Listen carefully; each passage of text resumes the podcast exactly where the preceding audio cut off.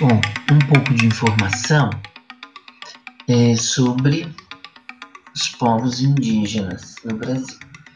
É, essa informação vem pelo Instituto Socioambiental, que é o ISA, que é uma organização da sociedade civil brasileira sem fins lucrativos.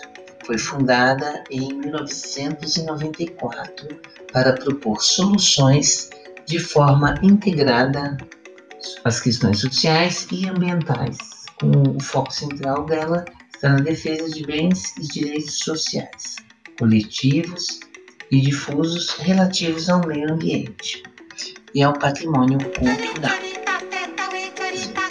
Existem mais de 250 povos.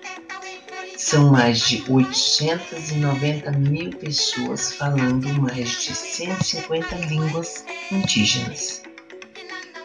Você achou muito?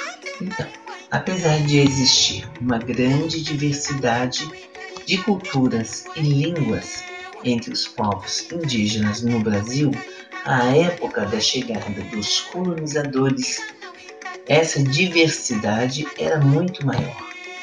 Vários estudos indicam que no século XVI havia entre 2 e 4 milhões de indígenas que pertenciam a mais de mil povos e falavam mais de mil línguas diferentes. Durante milhares de anos, os povos que viviam no continente americano conviveram, compartilharam experiências e ideias e estabeleceram relações de troca, criando um conjunto de características comuns. Esse conjunto de características permitem chamar de ameríndios a todos os indígenas da América do Norte, Central e do Sul. Eles são os povos originários. Povos originários são as populações que descendem dos primeiros habitantes de uma localidade. Estima-se que há 12 mil anos, o território que veio a se chamar Brasil já era habitado por essas populações. Das Américas até hoje se relacionam e compartilham conhecimentos.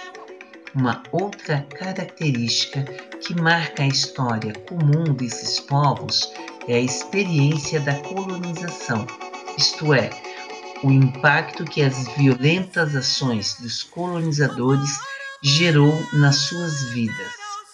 As consequências dessas violências foram a extinção de muitos povos, a diminuição no número de pessoas, a perda de suas terras, o desrespeito e a desvalorização de suas culturas. Infelizmente, essa trágica experiência foi vivida por muitos povos ameríndios e acontece até hoje.